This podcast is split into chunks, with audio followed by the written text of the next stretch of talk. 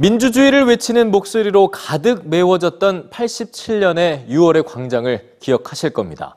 자, 2년 후인 1989년 6월 중국의 천안문 광장에도 민주화를 외치는 시민들이 이렇게 서 있었는데요.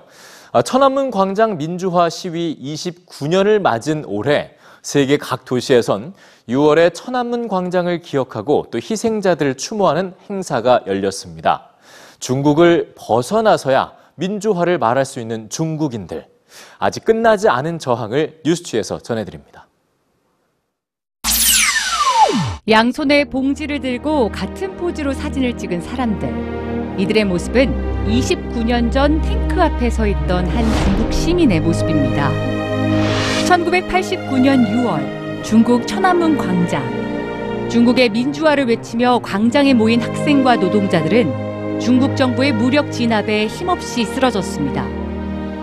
그리고 6월 4일 위압적으로 행렬하는 18대의 탱크 앞에 등장한 한 남성.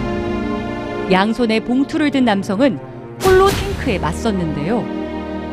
비록 탱크를 막지는 못했지만 그의 용감한 모습은 전 세계 시위 역사상 가장 강렬한 장면으로 남았습니다. 그리고 매년 6월 천안문 광장에 수많은 희생을 추모하는 사람들은 탱크맨을 다시 소환합니다. 세계 곳곳에 거주하는 중국인들은 탱크맨 2018이란 해시태그와 함께 29년 전의 저항을 이어가고 있죠. 천안문이 아닌 세계 각 도시에 서 있는 2018년 탱크맨들.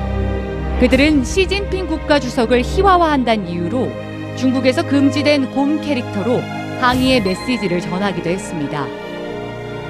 홍콩에서 열린 추모 집회에는 약 11만 5천 명이 모여 천안문 희생자들을 추모했습니다. 29년 전 탱크맨의 행방에 대해선 여전히 온갖 추측이 난무합니다. 철저히 감춰진 탱크맨과 탱크맨을 결코 잊지 않으려는 중국인들. 그들은 29년 전 민주화를 염원했던 시민들의 저항이 아직 끝나지 않았음을 전 세계에 보여주고 있습니다.